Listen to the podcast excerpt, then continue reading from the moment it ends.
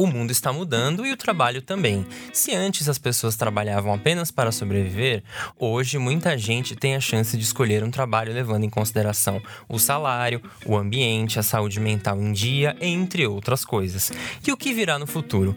Eu sou o Davi Rocha e este é o tema do Tamo Junto que começa agora. Eu sou a Mauriterto e para falar com a gente sobre o futuro do trabalho, recebemos a estrategista Cíntia Gonçalves. Ela tem 24 anos de experiência com grandes veículos do mercado nacional e internacional, faz parte do conselho do Instituto Ame Sua Mente, desenvolveu um estudo chamado Futuro do Trabalho na Visão das Gerações e é uma apaixonada por comportamento, dados e insights. Bem-vinda, Cíntia.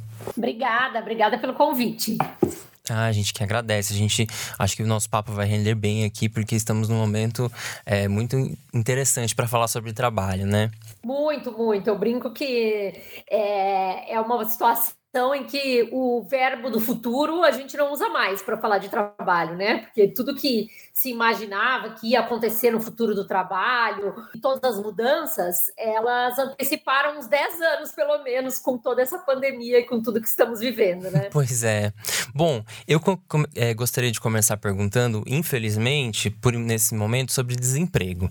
Porque, assim, o Brasil está né, tá passando por um grande momento de desemprego, a gente vive uma crise que, ao que tudo indica, não vai, não vai é, passar tão rápido, talvez o número de desempregos ainda aumente. A última pesquisa nacional por amostra de domicílios contínua mensal, que é a PNAD contínua, né, que é a que é, monitora o desemprego no país, apontou que no final de junho o brasileiro tinha 12,7 milhões de pessoas, pessoas desempregadas e o pior ainda, né, que 5,4 milhões de pessoas que estão há tanto tempo sem emprego que desistiram de procurar uma nova oportunidade.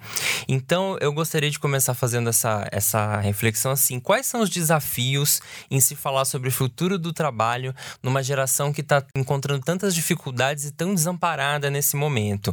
E ainda mais uma, uma geração que tem uma expectativa de vida muito alta, né? Que nós chegamos nesse ponto da nossa existência, digamos assim, que a nossa expectativa de vida é alta, por um lado muito bom, mas por outro essa coisa do trabalho, né, a gente acaba tendo várias questões para lidar, né? É, a minha relação com o trabalho, ela obviamente, como muitos de nós, ela vem muito do, do nosso ambiente familiar, né? O que, uhum. que significa trabalho dentro do, do, do, seu ambiente familiar desde que você cresceu, né? Você cresceu ouvindo que trabalho era o quê, né? E eu tive a sorte, assim, de desde muito cedo ouvi muito dos meus pais que, olha, você tem que trabalhar naquilo que você ama, naquilo que você gosta, né? Então esse era o grande critério de escolha, né? Essa grande é, lente aí para se olhar para trabalho. Sempre tive muito isso. E, e, isso tem muito a ver com a busca do propósito, né? Que é um tema que está super em alta hoje em dia. Mas, por outro lado, eu sinto que nesse momento a gente está vivendo aí uma pandemia, uma crise nunca antes vista. Então, é uma crise que tem a ver com uma crise de saúde, hum. mas também uma crise aí é, na economia, nas relações, enfim, não se trata de uma crise só. E quando a gente pensa nessa situação, então, a gente está falando aí, para a maioria da população brasileira, de situações de desemprego total e muitas vezes de falta de perspectiva de quando as coisas é, vão voltar minimamente ao normal. Né? Então, eu acho sim um desafio falar sobre o futuro do trabalho nesse momento, como você disse, mas eu acho a minha mensagem principal é que a gente precisa sonhar aí com esse futuro, imaginar o que, que pode ser esse trabalho que vai nos motivar, nos deixar felizes, mas acho que está na hora de ter um pouco do pé no chão também. Então, está na hora de usar a criatividade para muitas vezes você não precisa encontrar um lugar para você estar, tá, mas você começar a criar, né? E, e, o brasileiro tem muito essa característica. Então, eu tenho ouvido muitas pessoas que estão criando seus próprios empregos, né? Sei cozinhar, então vou começar a fazer bolo. Eu sei, é, eu gosto de planta, então eu vou começar a, a plantar e fazer chás e etc. Né? Então a gente tem características aí do empreendedorismo brasileiro que tornam esse momento mais mais fácil de falar de futuro do hum. trabalho, né? Mas a gente está falando hoje da necessidade de sobrevivência mesmo que precisa ser considerada. Cintia, a gente queria entrar aqui na pesquisa que você fez junto com o Meio Mensagem, né? Que foi é, divulgada em janeiro desse ano, que é o futuro do trabalho na visão das gerações, que apresenta vários dados muito interessantes e algo que tem muito a ver com o que a gente começou a falar aqui é, e que chama atenção é a incerteza sobre o futuro desses jovens profissionais é, em relação também ao equilíbrio emocional e a expectativa de um maior trabalho remoto. Cerca de 80% das respostas é, apontavam para isso. E você, inclusive, pontua que isso foi antecipado agora, né? Em, cinco, em 10, 5 anos, é, essa questão, inclusive, do trabalho remoto, que já está sendo super discutido. É, queria também que você falasse o que, que a gente pode tirar de positivo e negativo nesse momento em relação a essa expectativa, esse, esse temor das novas gerações. Sabe, recentemente eu vi um outro estudo, que esse é um tema que eu venho estudando já há alguns anos, enfim, com meio mensagem, fizemos esse projeto em conjunto com o Twitter. Então, é um tema que eu estou estudando ele continuamente, né? E vi um outro estudo que recente fala, que chama The Future is Flexible. Né? A ideia de que o futuro é flexível. O grande desejo, na verdade, era de que no futuro, a grande imaginação, né? É de que no futuro a gente poderia é, se adaptar né, é, com relação ao local de trabalho onde a gente quisesse trabalhar e também a como fazer a minha agenda de trabalho, né? E não necessariamente só ao trabalho remoto, né? Então eu sinto que nesse, nessa pesquisa e no estudo realizado aí em, em, publicado em janeiro com o meio mensagem, o grande desejo era por flexibilidade, por poder escolher, Hum. E o que a gente está vivendo na pandemia não é um poder de escolha, né? Quer dizer, você tem que trabalhar remoto. Eu já ouvi casos, por exemplo, de amigos que já gostariam de estar, tá, de ter um pouco mais de home office e acabou tendo meio forçadamente assim, mas também não é todo mundo que está tendo essa escolha, né? Exato, e não é um conceito de um home office flexível, né? Onde você encontra os seus colegas de trabalho e aí tem momentos em que você precisa produzir, produz melhor sozinho e aí faz essa produção em home office, né? Então não tem, a gente ficou muito privado das relações pessoais e profissionais também. Eu tenho escutado muita gente falando, é, é o, não é home office, é o the hell office. é muito difícil. É muito difícil lidar com tudo, né? E aí, mães e pais, muitas vezes com as crianças em casa e da educação também, que virou mais uma, uma tarefa, né? Então, realmente é, é, muito complexo. É uma adaptação muito grande. Né? Eu acho que muito se pensava sobre os limites entre, entre trabalho e lazer, e esses limites acabaram de um dia para o outro, praticamente. Né? Uhum. Então, é, se tinha muito a imagem de que, bom, nós vamos ter que aprender a. Né? E, na verdade, a gente está aprendendo é, o famoso trocar a roda do carro com o carro andando, né? Essa está sendo a nossa relação é, com o trabalho nesse momento. O que, que a gente leva de positivo e negativo né, dessa, dessa experiência? Eu acho que uma das coisas muito importantes que essa vivência toda da, da pandemia nos coloca é a ideia de que quando você tem grandes problemas, e daqui para o futuro a gente vai ter cada vez mais grandes problemas, né?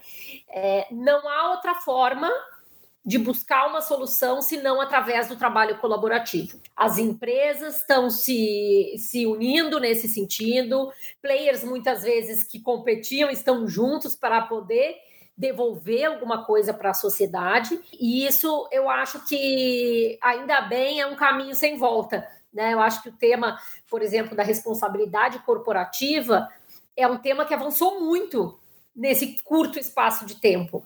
Né? Então, as empresas estão procurando se posicionar e não só se posicionar no discurso, mas agir em relação a isso. Né? E isso é muito, muito positivo. Então, eu acho que esse modo aí de operar, esse novo mindset uhum. colaborativo e de a gente prestar atenção, né? O que de fato essa empresa está devolvendo para a sociedade é um, são dois temas aí que vieram para ficar e que eu entendo que são muito positivos, assim, nesse cenário aí tão difícil para todos nós. Uhum. Por exemplo, aquelas empresas que a gente vê deixando a linha de produção é, de, de, da sua linha de produção tradicional para fabricar máscara e para distribuição gratuita, para fazer álcool gel, para distribuição, uma coisa que a gente jamais imaginaria que uma, uma grande empresa pararia tudo, toda a sua rotina para esse tipo de coisa, né? Que a gente espera que venha para ficar mesmo, né? Acho que esse é, uma, é um aspecto aí positivo, né? E também nada melhor do que mudar o mindset, né? Do que você ter que vivê-lo na prática. Foi assim, a primeira, a primeira sensação, os primeiros meses, assim, foi: nossa, eu venho estudando o futuro do trabalho há tanto tempo, e, e tem tanta teoria e tanta pesquisa sobre isso e tal, e assim, em um mês a gente estava já com um jeito de olhar o trabalho completamente diferente, né? Então, nada melhor do que a prática em certos momentos. É, Cíntia, uma coisa que, que eu acho interessante, e eu gostaria de te ouvir refletindo sobre isso, essa obrigatoriedade nesse momento de trabalhar em, em estilo home office é, e essa divisão que acaba não, não existindo da vida pessoal e, uh, e o trabalho. É, como, como atingir o equilíbrio dentro desse contexto que a gente vive, é, até para você ser um profissional bom, até para você ter né, qualidade no seu trabalho? Sabe que eu fui refletir sobre esse conceito de equilíbrio no, no trabalho quando eu engravidei. que eu, foi o momento em que eu aprendi que não existe equilíbrio. Né? a verdade é essa. A verdade é que é impossível você conseguir equilibrar e manter todas as coisas equilibradas o tempo inteiro. E eu acho que quando a gente entende isso, a gente entende que um dia você vai conseguir ter o equilíbrio você vai estar mais conectado com a sua vida pessoal, com a sua família, com seus amigos, e no outro talvez não. Né? Uhum. Isso tira um certo peso, né? Porque a, a, a palavra equilíbrio, estava até conversando com uns amigos ontem sobre isso. Ela é uma palavra pesada, né? Ela coloca assim muita expectativa. Então eu acho que a gente entender que no momento normal de temperatura e pressão já é muito difícil implementar esse conceito de equilíbrio. Imagina agora nesse momento que, que nós estamos vivendo, né? Então é muito difícil mesmo. Eu diria que é impossível. E eu acho que eu entendi também que, para mim, talvez nem seja tão desejado assim. Né? Porque você consegue escolher no seu dia como é que você vai dar os pesos e as medidas na sua semana e tudo mais.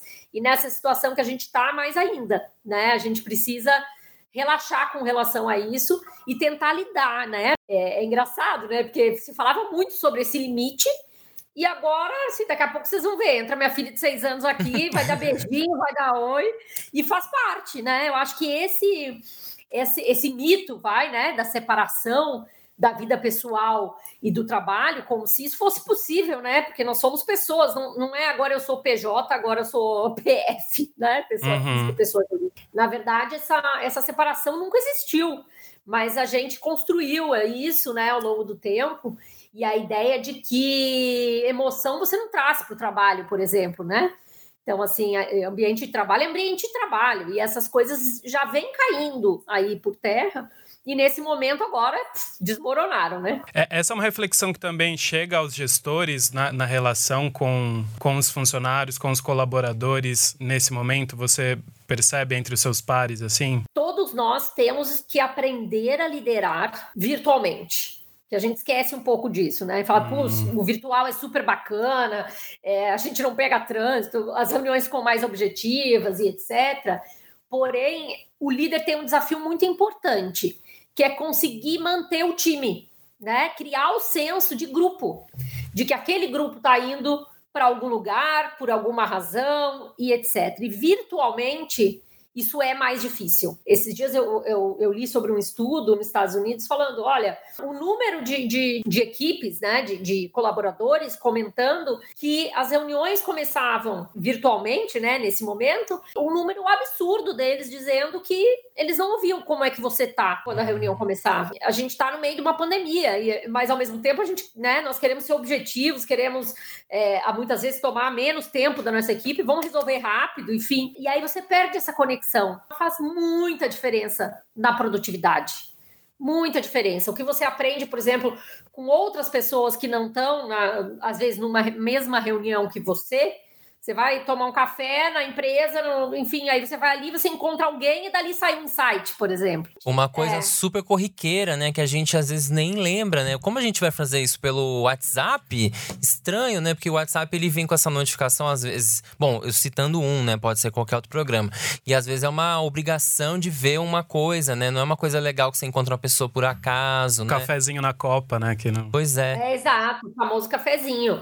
E assim, tem muitos amigos que estão estão comentando quanto tempo eles estão sem ver alguns colegas de trabalho. Porque acaba, às vezes, fazendo reunião com aquelas pessoas que trabalham mais próximas a você, né? E aí você tem uma empresa enorme e você, um time de marketing de uma empresa, por exemplo, muitas vezes não está vendo o restante da empresa. Então, acho que essa desconexão é uma questão, né? E sim, eu acho fundamental. É, os skills de uma liderança virtual são diferentes de uma liderança onde você está vendo as pessoas. Né? Quando você vê a pessoa no dia a dia, você tem um conjunto de coisas que te ajudam a ler aquela pessoa, saber como é que ela tá e etc. É totalmente diferente você ter uma reunião no Zoom, onde você me vê aqui, né? Então, uhum. posso estar tá toda arrumadinha e tal, eu posso estar tá arrasada, né? Então, é, é, é mais difícil de ter uma leitura, eu acho. E quando a gente pensa em liderança, isso é uma questão importante. Por exemplo, ó, a, a gente já viu o próprio Twitter mesmo, foi uma das empresas que anunciou que os tra alguns trabalhadores vão poder trabalhar de casa para sempre, né? É, eu vi até a presidente do Tribunal Superior do Trabalho, a Maria Cristina Peduzzi, que declarou numa entrevista que o trabalho remoto veio para ficar. Mas assim, como que o que, que isso muda? Assim, o que a gente está falando nesse momento, a impressão que a gente está conversando é enquanto a gente está em isolamento social, para baixar a famosa, achatar a famosa curva que é necessário, para a gente poder voltar a uma vida que a gente conhecia antigamente. Mas muitas vezes, assim, as pessoas, as pessoas ambicionam trabalhar em tais lugares também para essa convivência. Claro que eu quero um salário legal, mas a convivência com as pessoas é algo que é muito importante, né? Como a gente está falando. Então, por exemplo, eu quero trabalhar com a Cíntia porque, sei lá, a gente vai acabar ficando amigo, no dia a dia a gente vai almoçar junto, a gente vai contar histórias e muita gente, enfim, é, acaba levando isso para a vida pessoal, como a gente falou que não tem muito essa divisão, né? Vira o amigo que vai no cinema, que vai, vai festas de aniversário, sei lá, e muitas outras possibilidades. Como que ficaria isso, né? Já que a gente, algumas empresas até já estão falando que muitos funcionários vão poder trabalhar para sempre de casa.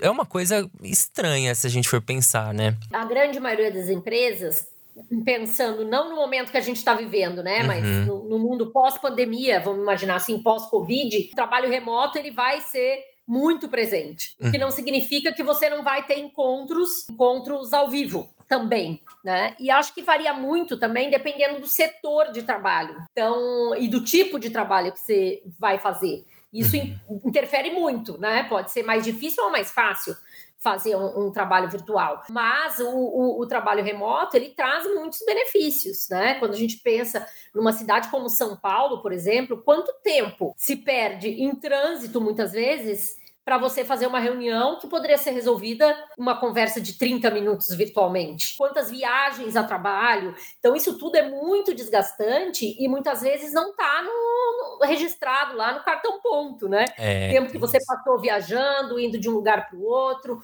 Então, obviamente que tem muitos benefícios. Mas eu acho que com essa mudança, né, enfim, das empresas e dos setores, também vai, vão vir políticas de desenvolvimento. Uhum. Né? Então, como a gente aprende a montar um time virtualmente, como é que você contrata virtualmente, como é que você demite virtualmente, que é assim, nesse momento, eu acho que é um dos lutos que a gente está vendo. Tem muitos, né, nesse momento, mas eu acho que esse, esse luto de você.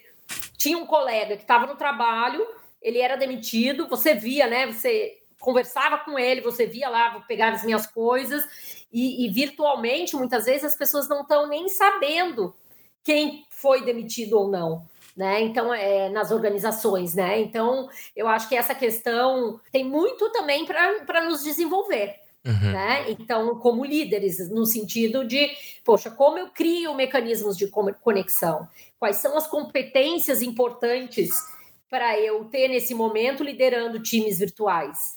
Então, assim, acho que tudo vem também com um desafio de desenvolvimento. uhum. né, como uma oportunidade de desenvolvimento. Então, eu imagino que, junto com o trabalho mais flexível, remoto, virtual, etc., também vão vir aí a aprendizagem de novas habilidades. E talvez você ache que algumas empresas até é, criem então um modelo meio equilibrado, assim, não, não é nem tanto, nunca mais vamos nos ver no escritório, mas também não é todo dia aqui, das, das 8 às 5, com uma hora de almoço do meio-dia a uma, e se chegar a 1 e 10 eu vou ficar chateado com você. Também não, não vai ser, né?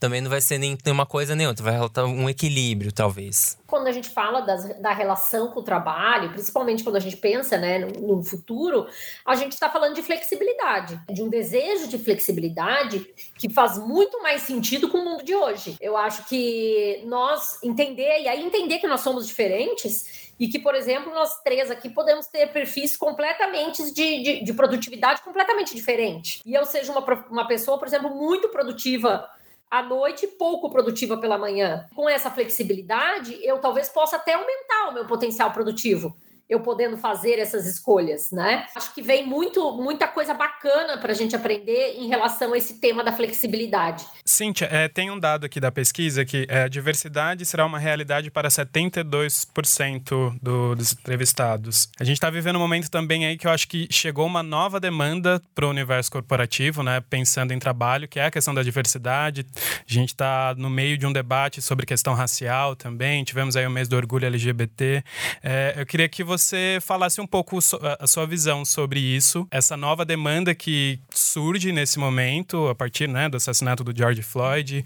Tem aí Hollywood sendo colocada é, contra a parede, é, empresas tentando movimentar para ter realmente a diversidade em diferentes estágios é, da sua estrutura. Como que você vê isso também dentro dessa perspectiva de futuro do trabalho? É, sabe que é até interessante, né? Quando a gente conecta o tema diversidade ao futuro do trabalho, porque assim devia ser um tema do passado do trabalho, né? Nossa, a gente já devia estar tá falando de outra coisa, mas tudo bem, né? Vamos aí. Gente, já foi, entendeu? Próxima página. É, mas infelizmente essa não é uma realidade. Então, na minha visão, a gente tem muito, muito, muito que andar. E aí aqui eu separo o discurso da prática né? Porque falar em diversidade é muito fácil, ou talvez não seja tão fácil para todo mundo, né? Seja difícil para algumas pessoas, porém, fazer acontecer de verdade é que é o grande desafio. E aqui a gente, na minha opinião, está muito, muito, muito aquém do que poderia estar. E sem dúvida, quando a gente está falando, fala que o, o futuro do trabalho é um trabalho, é um futuro muito mais colaborativo, aceitar as diferenças, quaisquer que elas sejam, é trabalhar melhor. Ter ideias mais diferentes, é ter diferenciais competitivos, né? Então, não é um tema só da sociedade, ele é um tema de business também, de resultados de negócios, né? E, portanto, na minha visão, é isso, não deveria ser um tema do futuro, deveria ser um tema do passado. Tem muito a ser feito, muito, muito a ser feito mesmo. Eu acho que a gente tá, nós estamos aí cheio de datas para várias questões aí da diversidade, né? Mas a gente precisa de uma transformação é, levada a sério mesmo, né? Uma transformação cultural importante nos modelos organizacionais, é, nas, nas pessoas, porque as organizações são feitas de pessoas, né? E, e, cada um traz aí a sua bagagem, a sua vivência, seus vieses, né? Mas definitivamente eu acho que no, no, no trabalho hoje, né, é, já não tem mais espaço. Já não tem mais espaço para questionar o tema, né? Assim, não tem mais. Eu acho que o espaço é para se perguntar se você já fez o suficiente. E aí eu acho que também não é só se a empresa fez o suficiente, porque eu acho que está em cada um também. Você começar a olhar as coisas de um jeito diferente, você aprender que tem coisas que você falava há 10 anos atrás que você não pode mais falar hoje. Né, que os tempos mudaram, ainda bem. Lidar com a diversidade é construir um diferencial competitivo. E tem muito a ver com esses 72%, né, que, que pedem por eu, isso, é. que esperam por isso, né, no, no dia a dia mas, de trabalho. Mas, mas você vê, né? 72%. Eu esperava mais nesse resultado. É mesmo. Vocês não? Quando a gente fala 72, a gente pensa, ó, beleza, tá acima de 50. Mas é uma transformação cultural mesmo. Acho que a gente vem caminhando muito nos últimos anos, mas tem muito para acontecer ainda. Fui sócia da UMAP, né? Trabalhei aí 20 poucos anos no mercado publicitário, e eu lembro que eu comentava com, com as minhas equipes, assim, que tem uma síndrome da contratação do clone, né? Então, você quer contratar uma pessoa igualzinha a você. Então, assim, isso, isso tem a ver também com, às vezes, a própria personalidade. Você procura alguém que tem uma personalidade parecida com você, que tem as mesmas fortalezas e fraquezas que você, porque você inconscientemente, alguém que é muito parecido com você te ameaça menos. Dá até para levar para né? terapia isso, inclusive, né? É, ou, mas assim, quando você contrata uma pessoa muito diferente, você está contratando uma ameaça. E isso é muito bacana, né? Mas você precisa também estar tá aberto a lidar com isso. Eu acho que quando você tem um líder que está aberto para contratar o diferente, que está aberto a montar uma equipe que muitas vezes a pessoa que está abaixo, por exemplo, é melhor que ele em alguma coisa, esse time fica muito mais seguro, esse time é, se sente muito mais valorizado. E por outro lado, o líder, sem dúvida, né, deixa de ocupar aquele papel antigo lá de estar tá num pedestal, né, e passa a estar tá junto, né, a construir junto, ser um elemento aí de conexão entre é, as pessoas para produzir coisas realmente diferentes porque senão a gente vai ter um padrão. Né? E, e no futuro, uma das, dos grandes skills aí é a capacidade de criar coisas diferentes, trazer ideias novas. Na minha visão, você só consegue isso se você tem essa abertura para o diferente.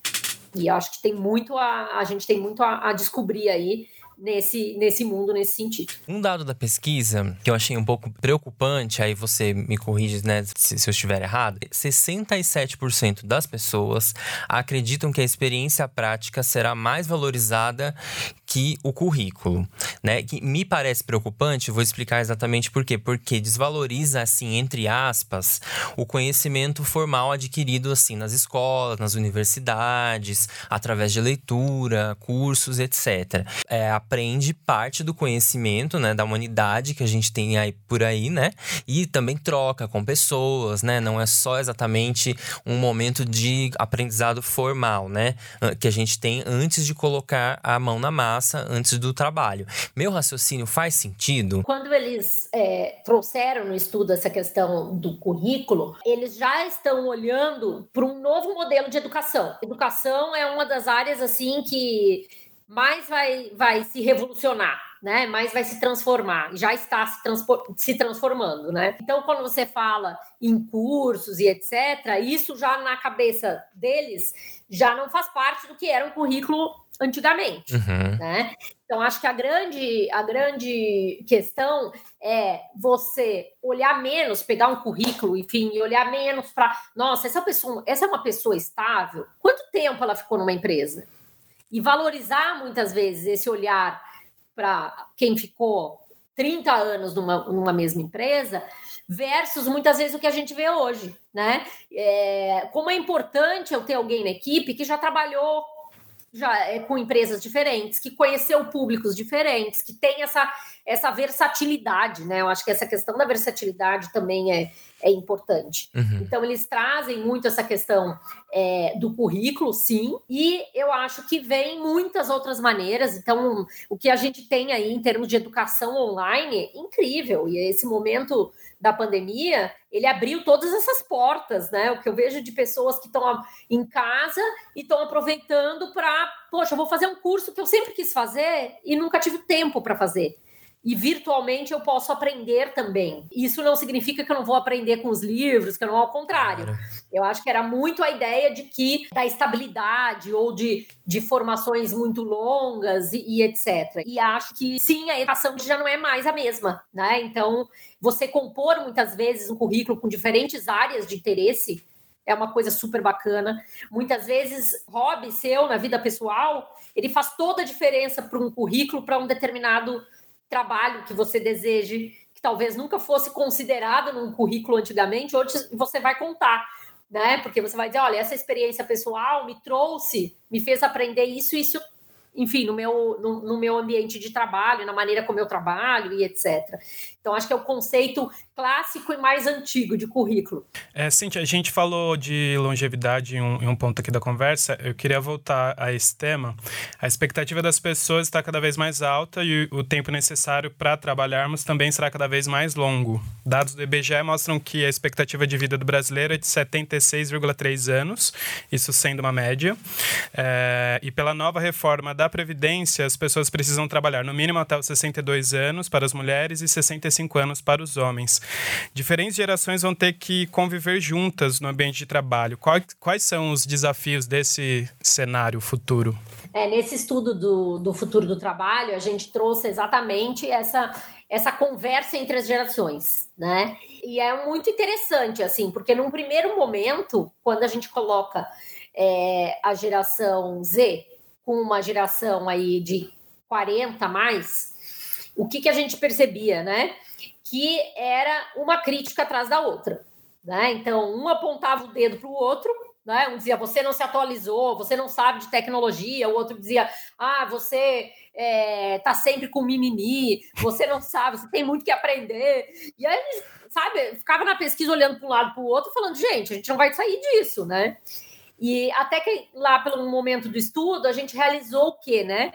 Que o fato dessas duas gerações daqui para frente já estar convivendo juntas representa uma ameaça para ambas as gerações, né? Porque daqui a pouco a gente vai ter é, um jovem de 24 anos que pode estar concorrendo com uma vaga de uma pessoa de 45. Então, é, e cada um tem os seus prós e contras aí. Essas gerações, por entenderem que, que vão conviver no mesmo ambiente de trabalho, estão se vendo muito como concorrentes, quando na verdade isso poderia ser muito complementar muito complementar.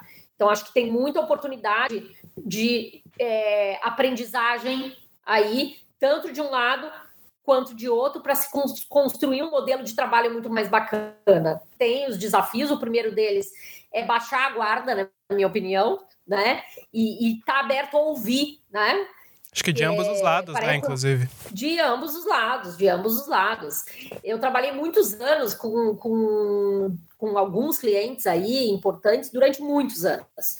Então, Volkswagen, assim, fez parte da minha vida profissional 20, 21 anos por exemplo. E aí o meu time mais jovem vinha e trazia para mim: olha, eu pensei em fazer isso desse jeito. O meu primeiro impulso era: nossa, mas eu já tentei isso lá atrás e não deu certo. Aí eu falei: cara, o que, que eu tô fazendo, né? São outros tempos, eu tô querendo. O meu impulso é dizer: não faça porque eu já tentei e deu errado que postura é essa, né?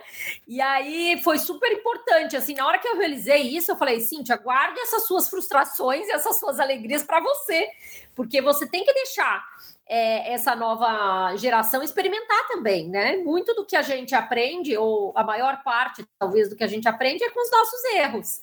Né? Então, a importância de ouvir o outro e não pensar, nossa, eu já já tive esse pensamento não deu certo né, da geração aí dos 40 mais. E por outro lado, da geração mais jovem também, entender o que, que se aprendeu com a experiência prática. Por que, que é, você. Por que, que não deu certo desse jeito? Por que, que deu certo desse jeito? Como você vê a diferença do que era para o que é? São conversas super bacanas que trazem aí aprendizado para todos os lados.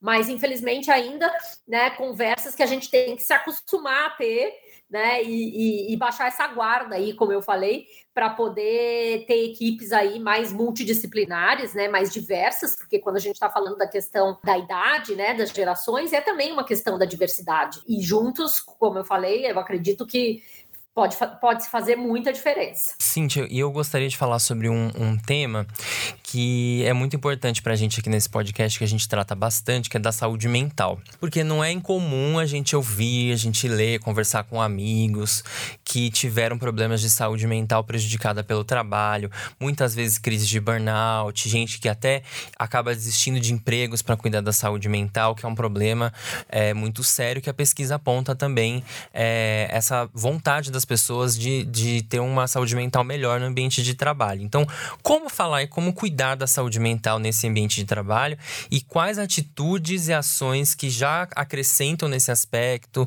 e que as pessoas podem ah, implantar, o que ainda pode precisar, o que pode ser melhorado, como está esse cenário? Então, o tema de saúde mental é, é um tema que de um ano para cá passou a fazer parte do meu dia a dia, assim, todos os dias, né? Como eu, vocês aí comentaram no início do programa, eu faço parte do de um board de um instituto de saúde mental, que é o Instituto ASM, Ame Sua Mente, que tem aí como propósito trabalhar para transformar a relação, é, a cultura e a relação das pessoas no Brasil com esse tema de saúde mental. Né?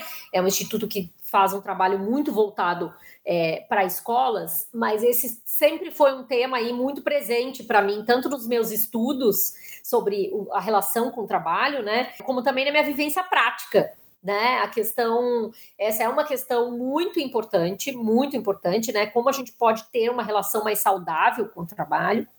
Eu acredito que quando a gente trata dessa, desse tema, a gente tem que tratar de uma responsabilidade compartilhada, né? Então, nem tudo é culpa da empresa e do ambiente da empresa, e nem tudo também é culpa ou é genética do indivíduo, né? Das pessoas. Então, assim, a gente precisa olhar como é, trazer esse tema, né? Porque é um tabu gigante é, eu acho que aí vem uma outra coisa positiva desse período do, do Covid, né? Começou a se falar muito de saúde mental e trabalho, que era uma coisa que não se falava. Qualquer é, manifestação de que você não está bem sobre o ponto de vista mental no trabalho era, e em alguns casos, infelizmente, ainda é, lido como fraqueza. Né? Então, se você quebrou a perna e você precisou colocar um gesso ou, ou precisou ficar de cama, as pessoas entendem. Agora, se você está numa, numa depressão, as pessoas vão entender isso? Então, você sente a vontade para falar com as pessoas que estão ao seu lado ou com o seu chefe sobre esse tema? Quanto a gente não esconde, né? É. Então, muito provavelmente a resposta da maioria das pessoas é não ainda. Né? Então, é... mas é, por outro lado, um tema super necessário, porque os números de perda de produtividade, de perda, e aí a gente fala do presenteísmo e do absenteísmo, né? Então eu tenho aquela pessoa que está doente e está em casa, está se tratando, mas eu tenho aquela pessoa que deveria se tratar, mas não está, né? E qual o impacto dela no ambiente de trabalho, muitas vezes, né? É, e quanto ela pode contaminar e o quanto ela pode, inclusive, estar mais vulnerável, né? Por não ter reconhecido muitas vezes que tem uma questão de saúde mental. Então, esse é um tema importantíssimo. Cada vez mais eu tenho visto resultados é, impressionantes da geração Z, principalmente, quando se fala em questões é, de saúde mental, né? É, tem um instituto muito interessante lá fora, que eu estou super conectada, que é o Mindshare Partners, e eles publicaram um estudo recente com um número de que, antes da pandemia, isso, de que 73% dos jovens de geração Z já declaravam ter saído de um trabalho, né, momentaneamente ou definitivamente por questões de saúde mental. É um dos grandes tabus que a gente vai ter, mais um, né, que a gente vai ter que, que quebrar no mundo do trabalho, no mundo das organizações. Né? E quando a gente fala de saúde mental, é interessante, né? Porque o tabu é tão grande que muitas vezes a gente fala saúde mental e as pessoas pensam na doença, pensam no transtorno mental muitas vezes. E não se trata disso, né? Se trata de você estar tá bem com a sua cabeça, né? Com a sua mente e você aprender a se conhecer, conhecer os seus limites, saber identificar aquilo que te faz bem e o que não te faz bem, né? Para você poder estar tá bem e aí na sua vida pessoal e, e profissional. Então, um tema importantíssimo e que nesse momento precisa sim ser falado né? Porque não são poucos os relatos, né? De, de, de situações aí de depressão, de ansiedade, etc., pioradas nesse período. Nós tínhamos dados do Brasil como o, o Brasil como o segundo país em depressão, perdendo apenas para os Estados Unidos. E o primeiro país em nível de ansiedade. Hum. Imagine como estão esses números agora. Nossa. É, então, daqui a pouco a gente vai ter dados aí com certeza publicados, não só durante, mas após aí esse período. E, e, é um tema urgente que a sociedade precisa tratar, que as empresas precisam tratar. Porque quando a gente pensa em produtividade, em felicidade, em propósito, tudo passa por isso. E infelizmente ainda é mais fácil aceitar uma gripe, né, do que uma crise de ansiedade, do que uma depressão, por exemplo. Então, temos caminhos aí para trilhar e acho que nesse momento da, da pandemia se tirou um pouco o véu desse tema, o que, o que é muito importante. Né? É muito, muito importante para que a gente comece a incorporar isso dentro do vocabulário do mundo do trabalho. Cíntia, é, nosso tempo está acabando. Foi é, O tempo passou voando, eu nem percebi. Foi tão interessante que foi nossa conversa. Muito obrigado por, pelo seu tempo aqui com a gente. E eu queria saber e queria que você deixasse para as pessoas onde os nossos ouvintes te encontram nas redes sociais. Ah, eu tenho o LinkedIn aí, Cíntia Gonçalves. Eu não sou uma pessoa, viu, de redes sociais. Esse foi todo mundo olhar para mim e falava, mas como não? eu falei, não. Então, meu grande aprendizado da, da pandemia foi o LinkedIn, que eu decidi entrar no LinkedIn para me conectar mais, melhor, né, nesse uhum. período com, com amigos e colegas, enfim. É, então hoje eu tô, eu tô no LinkedIn aí, tô nesse, nessa aprendizagem, assim, tá sendo super bacana, mas eu fui sempre, de certa forma, um pouco resistente. Eu dizia para os meus amigos, eu sou de Porto Alegre e moro em São Paulo já há 20 e poucos anos. Falei, nossa, sinceramente, eu ainda acho tão melhor pegar o telefone e ouvir tua voz, né? Então, é, eu tenho um pouco isso, né? Então esse é o meu, o meu lado aí, de 40 a mais já. Muito, muito obrigado, Cíntia. Obrigada, viu? Muito obrigada pelo convite, adorei, adoro o tema. Estou por aqui sempre que vocês quiserem trocar ideias sobre o assunto. E você que está ouvindo a gente, pode mandar sua dúvida, sugestão de pauta, elogio pelas redes sociais do HuffPost Brasil. Nós estamos no Twitter e no Instagram e no Facebook como HuffPost Brasil, tudo junto. Eu sou a Maurite, a Mauri com I, de igreja e T de tatu no final, no Twitter e no Instagram. Você também pode me seguir nas redes sociais. Eu estou no Twitter como Davi Rocha e no Instagram como O Davi Rocha. Rocha. Este podcast foi gravado no Estúdio Compasso e teve edição do Edgar Maciel. O Tamo Junto está disponível no Spotify, na Deezer, no Google Podcasts e na Apple Podcasts. Segue a gente para não perder nossos episódios e até o próximo programa. Tamo junto. Tamo junto. Tamo junto. Tamo junto. Tamo junto. Tamo junto. Tamo junto. Tamo junto. Tamo junto. Tamo junto. Tamo junto.